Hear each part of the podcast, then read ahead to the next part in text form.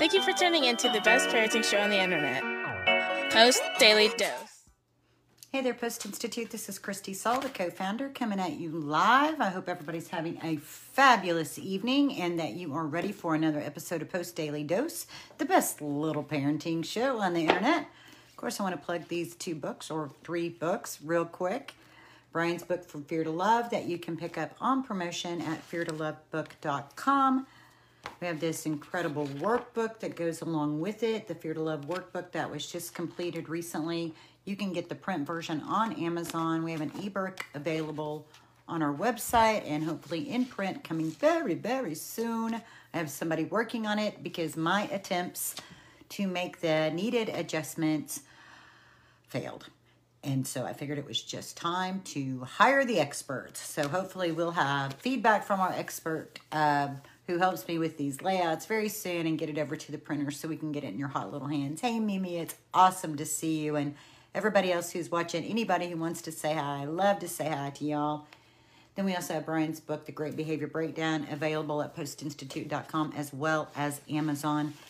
And just so you know, we have these two bundled together on the website where you can get them both for $10 each. I think that's probably, if you want both books, that's probably one of the best deals in town for picking that up. Excuse me. So, uh, just to give a quick little plug, I had a very amazing conversation today with um, Stacey Gagnon, who hosts a podcast called Trauma for Breakfast. Um, I don't know exactly when it will air on their pod podcast channel, but uh, Stacey asked me if we could talk about some of the things that nobody else wants to talk about. Like, how do I get so lucky? How do I get so lucky? Actually, I think it's really important for us to be able to get in and talk about um, hard things, hard things that happen in our families, um, things that a lot of people don't want to talk about, but they're right there staring us in the face. And so our conversation was about pornography, how it affects the brain, uh, what's going on in terms of the trajectory of relationships, um, emotional connection, and uh, how concerned we are for our children in regards to all of that. And so um, it was definitely you know we got we got in deep quick and talked about some really important things and i look forward to being able to share that podcast with you bryan did a podcast with her a couple of months ago that was also incredible so um, trauma for breakfast is their podcast channel name i'm sure you can find that on um, apple as well as spotify and anchor and while you're there, you might as well check out Post Institute because we have new podcast channels in those locations as well. So we're expanding all of our um, social media as a way to try to connect with more people and get this message out. Uh, real quick, I'm going to read this. Brenda said two books that had the greatest impact uh, on us as parents, book that supported us in understanding ourselves and finding the place to parent from love. Brenda, I am so thankful that the Post Institute and Bryan's book have had such positive impacts in your parenting journey. Man, that's um yeah, that's what it's all about. That's why we're here. That's why we do what we're doing and I'm so glad to hear that it's been helpful. Um I should have copied it and I didn't, and I don't have Facebook pulled up on my desktop, and that means I can't read what was quoted, yes, what Rebecca wrote yesterday in the comments. But it was so good. I'll try to paraphrase it. We were we were going through um, concepts of love and trying to kind of wrap our brain around what is love. Um, last week we had a couple of post quotes, and then we started diving into First Corinthians 13. And uh, as we were talking uh, last night, we were in the section of First Corinthians 13 that talks about love does not boast, I think. oh my gosh, my brain. And so let's see, let's see. I'm clicking around. Um, anyway, what she said that I thought was so important was that these ponderings about what love is and how, as we talk about it deeper, how very far away from love and the, the concepts of love that are taught in First Corinthians 13 that everybody quotes all the time, and yet how far away we are in our day in and day out from what's described in that scripture. Um, and um, what she said I thought was really important. And I'm, I'm kind of multitasking. I apologize because some of my tabs got closed.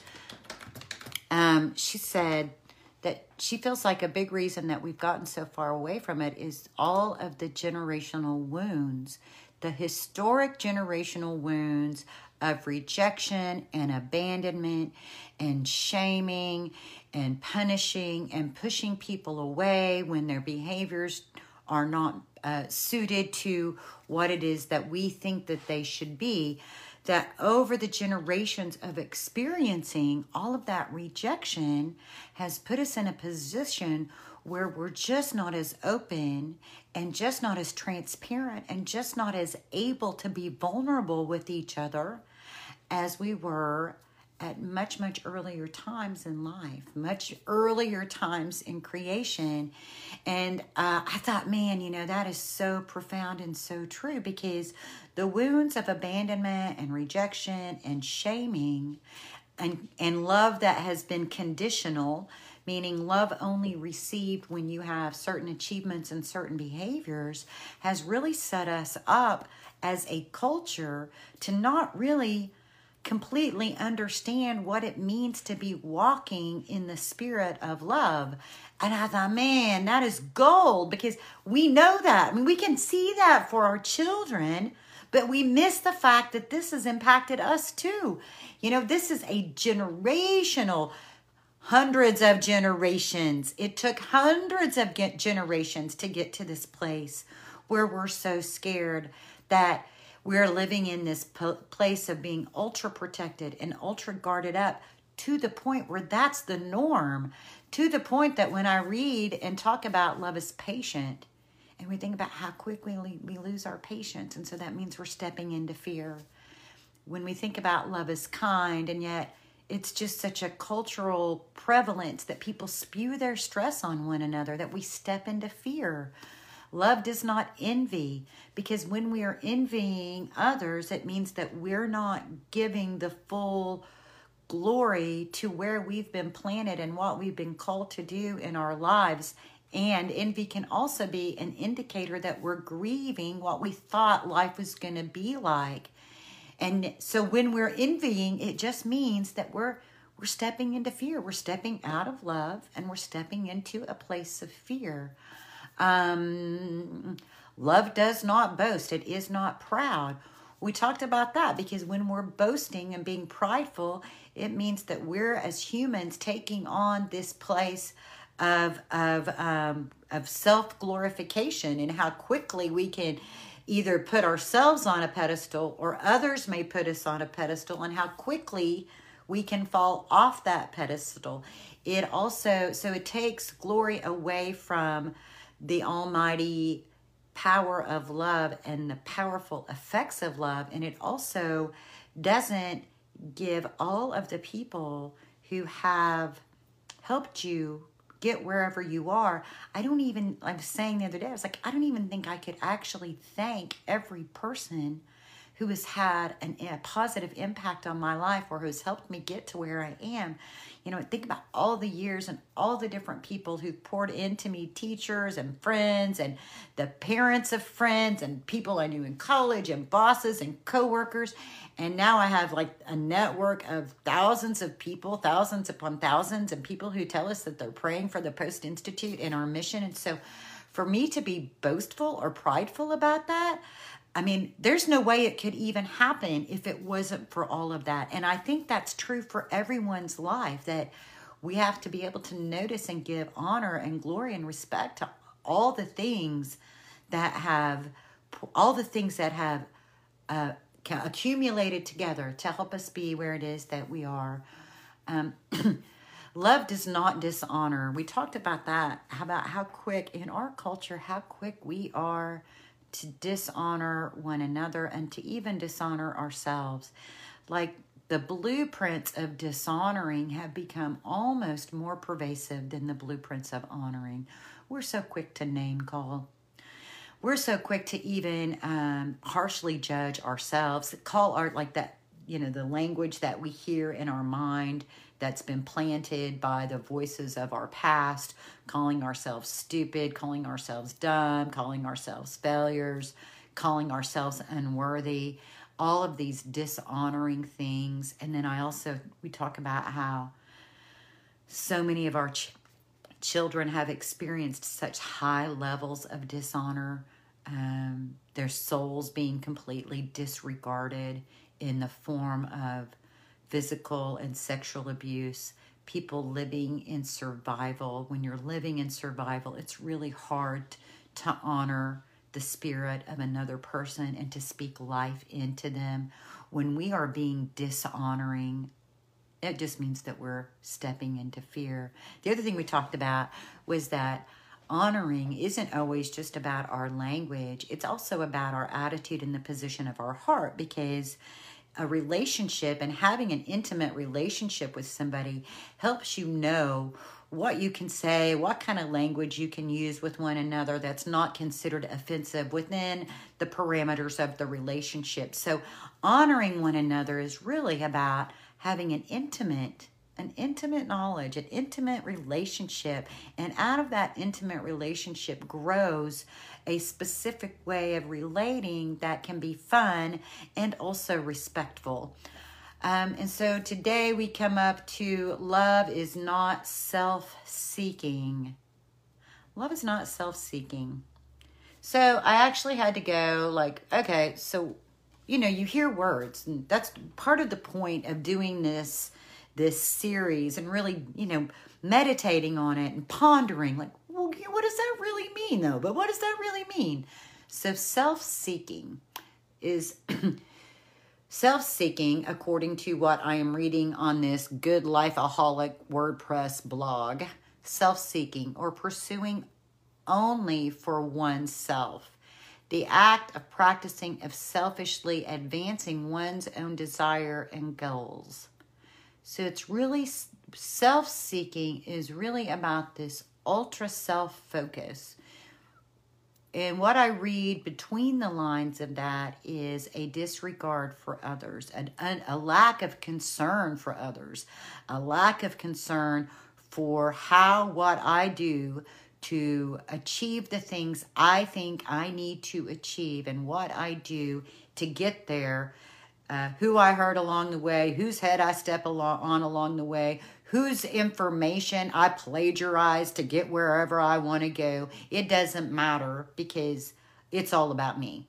It's all about me. It's all about me. It's all about me. Now, love is not self seeking. Here's something interesting. In any, back in the day, I've listened to a whole lot of materials about wealth building in every wealth building uh, set of materials, books, audios, DVDs I have ever listened to, and there have been a lot of them. People who are self seeking over the long term tend to plummet. That if what you are offering is not good for the whole, it won't last it's not sustaining. It may sustain itself for one, two, maybe three, even four generations. But when you look at cultures other outside of the United States, when you look at ancient cultures, when they are talking about their their business plans, their life plans, their life goals, we've got like a 5 year, then we've got like a 10 year, then we start jumping into next generation, next generation, next generation. And so building things that are going to be sustained over multiple generations that are ultimately going to build the culture for good are things that are not self seeking. Self seeking growth is very limited. So it's interesting how some people speak of principles that really come straight from these biblical concepts. Love is not self seeking. When we are in a place of self seeking, when we are in a place where we are pursuing only for oneself and the active practice of selfishly advancing one's own desires, that simply means that we are not stepping in love and we are stepping in a place of fear. So these messages, let them be red flags. That's what this is about. So, you know, when when I think about these principles, first of all, I just say to myself, God is love. So that way I don't have to get so tangled up in like religion. I can just, in my mind, I can say, God equals love. Done. There. Then I can realize that these principles are speaking about love in the perfect form. And I'm only human, but it is definitely worthy. It's a it's a, a worthy and ambitious journey to make effort towards walking in love, knowing that love is ultimately healing. Love is not self-seeking. The other thing that came up for me as I was reading that was um, all this press about. Um, so does that mean that love is not about loving ourselves? Like, how do we? Where does self care come in this? Where does self love come in this? Self love can be a real tangle if we're not careful. But I actually kind of went up and Googled, so what does the Bible have to say about self love? And I realized that, uh, and this was a, just a super quick, that in Matthew and Mark and John and James and Leviticus and in Romans, in every one of those books of the Bible, it references love your neighbor as yourself. So, loving yourself is pretty important, isn't it? It's really hard to have love for your neighbor if you don't have love for yourself. And it's also really hard to love yourself if you don't have some love for your neighbor. Like, if we're hating on humanity and we're fed up with humans, well, remember, you're one too. So, we need a lot of grace. We need a lot of grace so that we can expand our tolerance for being fallible human beings out here doing the best we can. And as we think about all the things that we're learning about what love is, just let it be a red flag that when you're being impatient, you've stepped out of love and you've stepped into fear. When you're being unkind, you've stepped out of love and you've stepped into fear. When you are bragging You've stepped out of love and you've stepped into fear. When you are being dishonoring, you have stepped out of love and you have stepped into fear. When you are being self seeking, you have stepped out of love and you've stepped into fear. Now, I want you to know that with every time I said you, I'm looking at myself in the video camera because this is nobody is nobody's beyond this. This is a big walk. And you are called to do big things, big things in your family. Helping to shine light in darkness is the work of love warriors. And so I have so much appreciation for you. Um, I value the journey that you're on in creating healing in your family. We are here to pour love into you, to be supporters, to be encouragers, hopefully to be equippers, so that you can go into your home and into your family and spend time with your kids and help them feel the love that you have for them. If you've not already done so today, set everything that you've been worried about aside, everything you've been fussing about, everything you've been fretting about, everything you've been nagging about, whatever, just set it all aside. And any of those racing, worried, stressful thoughts, press pause. You can come back to all of that at any time. Spend time with your babies. 30 minutes to an hour. Let the love you have for them shine from your eyes. Take some deep breaths, get your energy straight. Remember how much you love them. Remember how adorable they are. Remember they are just children, and it is our job to guide and love and to teach. Get your energy, get your vibration straight, and go play with them. Build Legos, paint a picture, draw, color, create, lounge, relax, play catch with the ball whatever it looks like in your family, spend time together playing. Play is one of the most beautiful ways to build relationship and for your children to really feel the love you have for them. And remember what Bryan tells us in any given moment, we can act out of our blueprints of stress and fear and overwhelm, or we can take one to two to three deep breaths and we can choose love. Much love to you guys. I hope you have a blessed evening, and we'll see you all tomorrow.